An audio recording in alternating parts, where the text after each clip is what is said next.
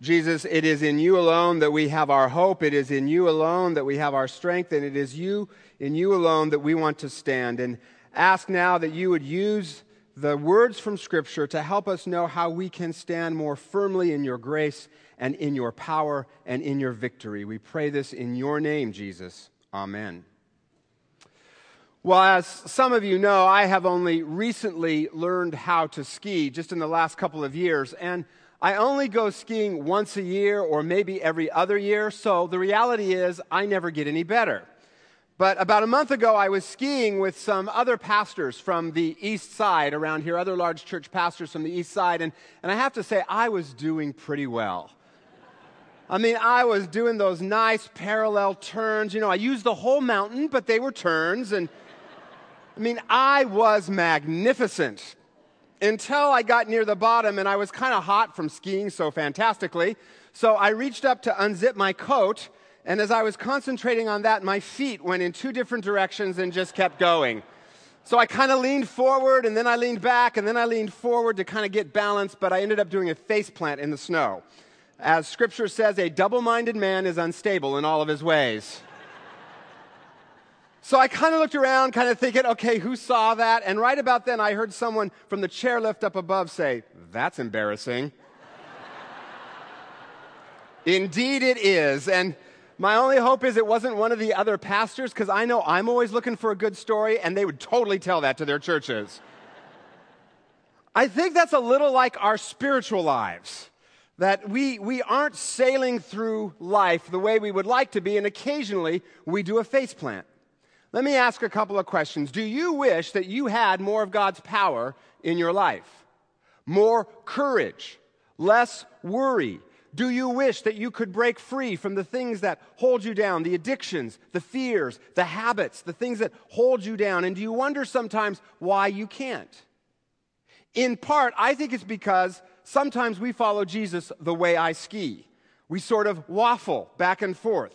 One part of us going one way to follow Jesus, the other part of us following everything else. Things like money, comfort, status, pleasure, often more than we pursue Jesus. To switch metaphors, we're sitting on the spiritual fence, stuck between following Jesus and following everything else in the world. And the results are like my skiing. We're not cruising through life the way we could be. Now, before I go any further, please do me a favor. Please do not hear this sermon as a, as a kind of a guilt laden list of things that we ought to work harder at and do more and work more and all of that. No, no, no. Please hear this as a here's how we can experience God's power and joy more kind of a sermon. If we do some of the things that the prophet Elijah does in the story that we read today. Now, the background for this story is that there has been a drought for three years and the people turned to God for help. But since it's a drought, just to hedge their bets, they also worshiped a god named Baal, who was the god of rain. And Baal represents a lot of things. He represents financial security because if it rains, they'll have crops. He represents sexual satisfaction because the way you worship Baal was to have sex with a prostitute in his temple. Funny religion. He represents being socially accepted because everyone, including the king and queen, scoffed at God but followed Baal. So the people are kind of on the fence, one foot set toward God, one foot set toward everything else the world has to offer. Again, I don't know about you, but I can relate to that. Sometimes I follow those other things, whether it's money or success or reputation or whatever it is, more than I follow Jesus. Nothing wrong with those things unless they become our gods. So then Elijah comes along and he calls all the people together at Mount Carmel. And he says this How long will you limp between two opinions? In other words, folks, choose either God or Baal, paint or get off the ladder. And then he puts a sacrifice on the altar and he says, Whichever God sends fire down from heaven to consume the sacrifice, that's the real God. So all day long, the prophets of Baal pray, Oh, Baal, oh, Baal, oh, Baal, please do something. Bail us out, oh, Baal, right? Choir like that. I don't know how it will go over at the 11 o'clock modern service, but. So then Elijah starts to mock them, and he says, Shout louder. Perhaps he is in deep thought or busy or busy or traveling. Maybe he's sleeping and needs to be awakened. Here Elijah demonstrates the important spiritual gift of sarcasm. So if you're sarcastic like me, here it is in the Bible. Now, most English virgins, vir, virgin, versions, oh my gosh.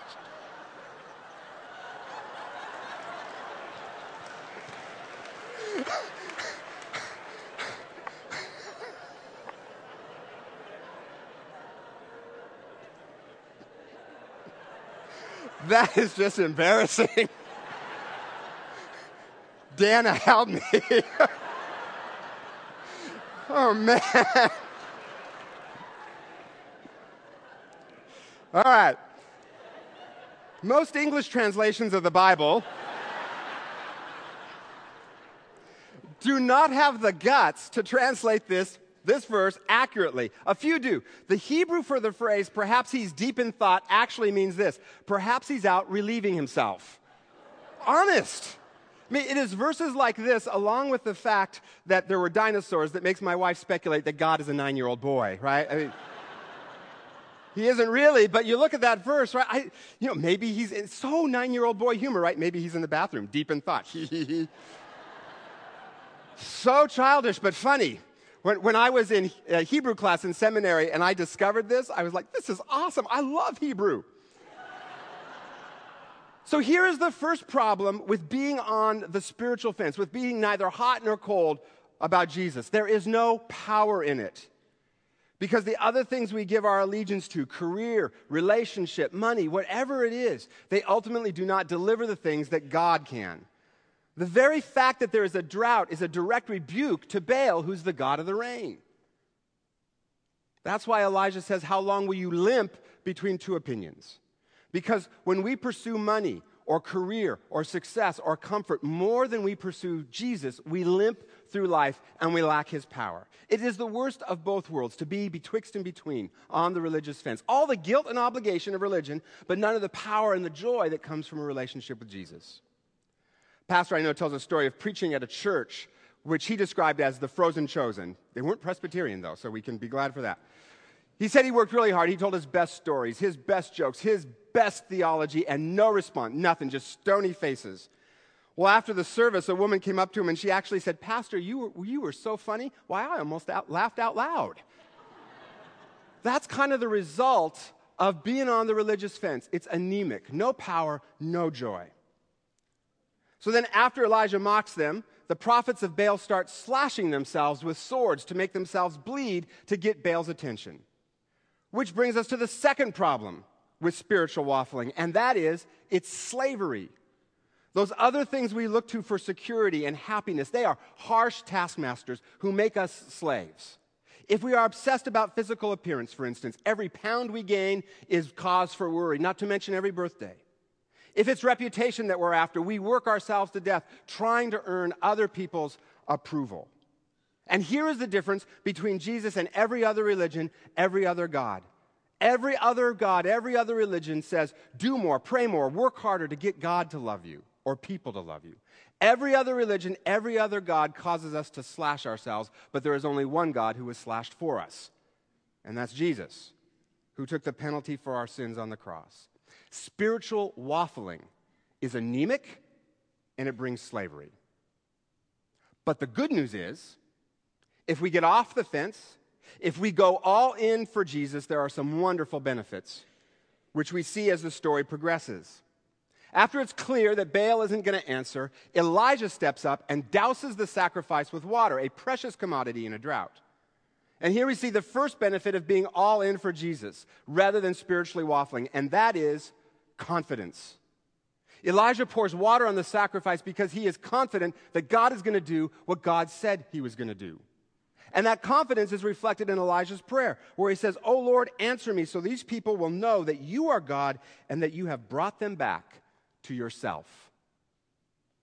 This prayer is so different than the prophets of Baal. No slashing, no frenzy. Elijah simply goes to God confident that he is accepted, confident that he is loved, and confident that he doesn't have to prove anything to God, and confident that God is loving, which is what he says in his prayer. The point of this whole exercise, he says, is God's whole goal is to bring wandering, wavering, spiritually waffling people like you, like me, like the Israelites back to himself. And God will stop at nothing to get us back. Which brings me to the second benefit of being all in for Jesus, and that is courage. Elijah has no fear in this moment. There are 850 prophets of Baal against him. The king and queen want him dead. That's a lot of peer pressure. But he shows no fear.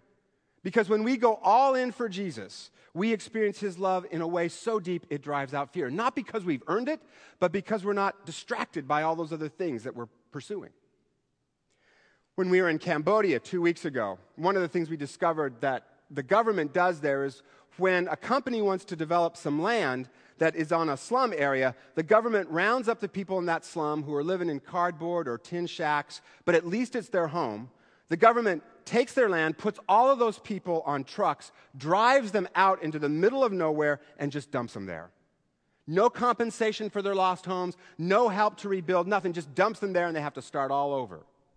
Well, we met with this man who works to stop that in a variety of ways. And as a result, he has had death threats. Other Christians have said, Why don't you just leave it alone? It's, it's too much trouble, it's too dangerous.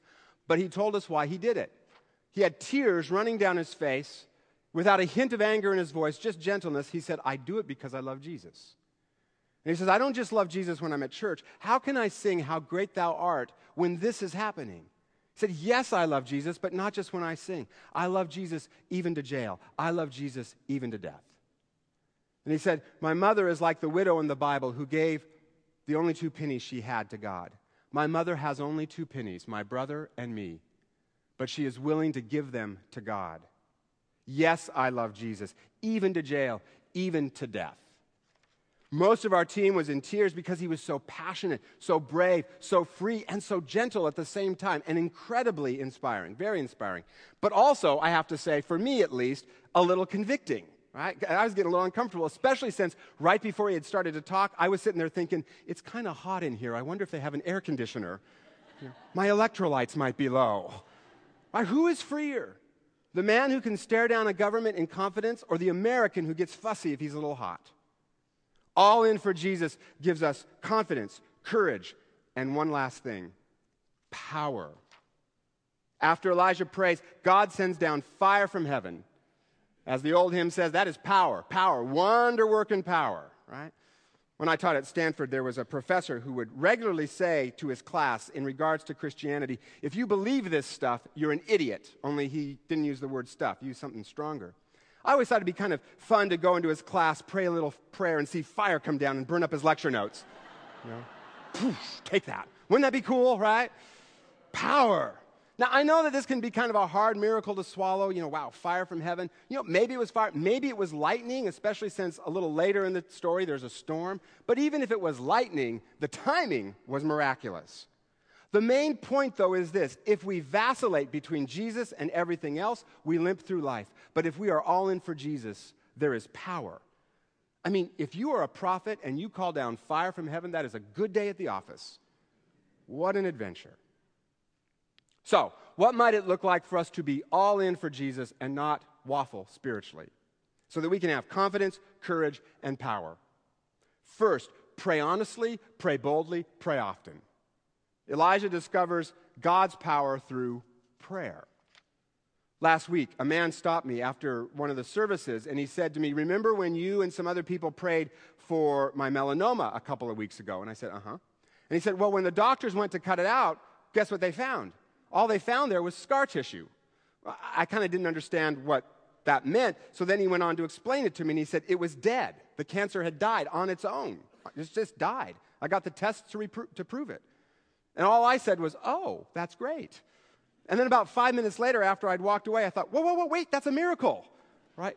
We prayed. Someone prayed boldly for him. I just don't think it was me, right? And, and it was answered. Pray boldly. Now, God may not send down fire from heaven, He only did that once in all of history. And sometimes as we pray, we realize God wants to do a different thing than we want to do, but bold prayers lead to seeing God's power. Then, second, make a bold move for Jesus as Elijah does. A move that puts you in a position to see God's power, whether that is dramatically or subtly behind the scenes. That move could be a lot of different things. Maybe it is to get involved in God's rescue mission somehow if you're not already involved. Either outside the church by tutoring at Uh, at risk kids or serving the poor, or inside the church Today, we're having a Spring to Serve Sunday where you can volunteer to serve in all kinds of ways inside the church. You know, we have a reputation in this area of being an externally focused serving church, and we love that reputation. But in order for us to stay externally focused, we need to be internally strong. So maybe you could teach Sunday school, or work with our youth, or maybe even serve in the parking lot. And I know that may not sound like a bold move for Jesus, but in an upwardly mobile culture, maybe the boldest thing we can do is serve humbly behind the scenes and see how he works there.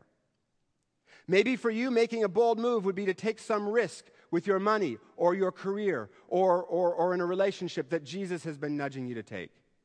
Maybe it means simply to identify yourself as a Christian at work or with your friends and not hide it anymore. Tony Campolo is a professor at a college back east, and he's also very clear that he's a Christian, not in an obnoxious way, but just, you know, he's just, he doesn't, it's not pushy, he's just honest about it. You know, if he goes on a mission trip, he doesn't call it a vacation. He, he's clear that he went on a Christian mission trip. He'll admit to his classes that he goes to church on Sundays, that sort of thing. Well, some of, his, some of the professors in the, in the university got upset and thought that Tony was using his class uh, for, to proselytize. So they decided, these professors, that one day they were going to sit in on one of his giant thousand student lectures to observe him and catch him, you know, doing this terrible thing. But some of the other students got wind of it that was going to happen. Not Christians, not Christians, but they loved Tony. So these students made a plan and they spread it to the rest of the other, the other students.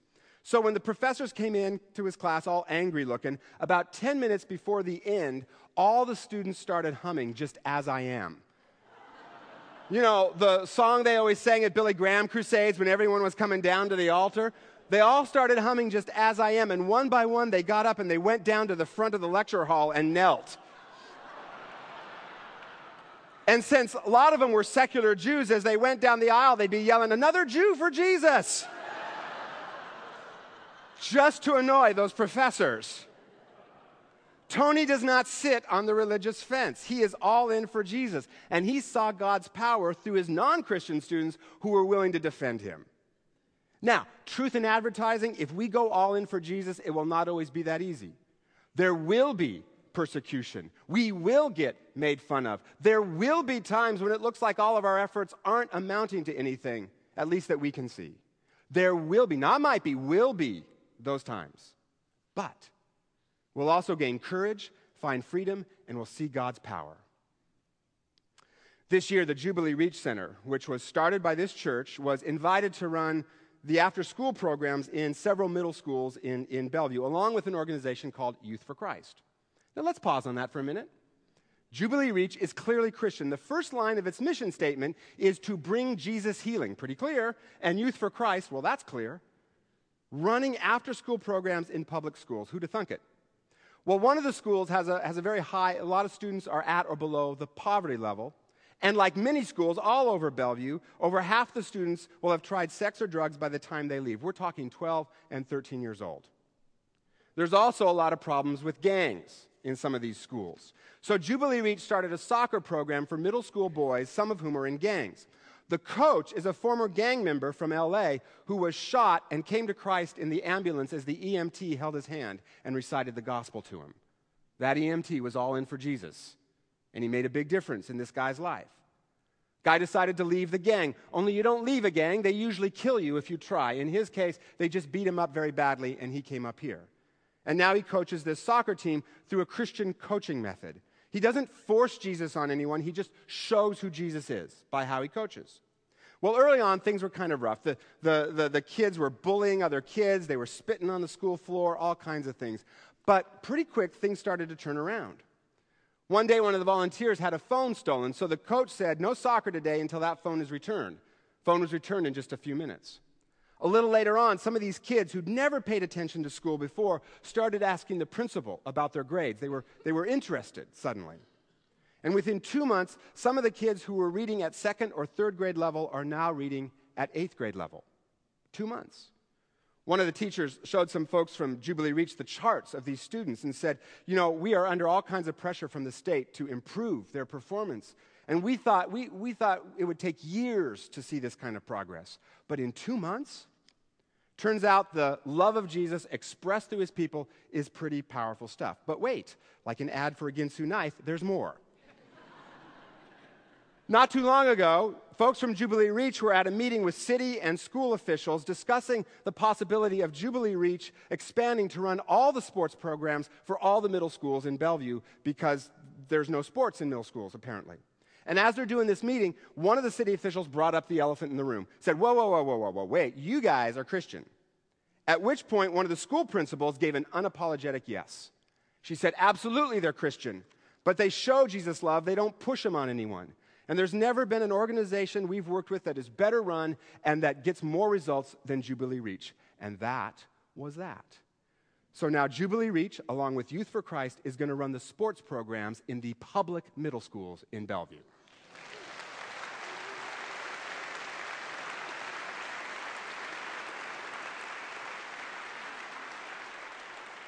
Okay, that's not fire from heaven, but really, in secular West Coast King County, maybe it's not a miracle, but it's not an ordinary either.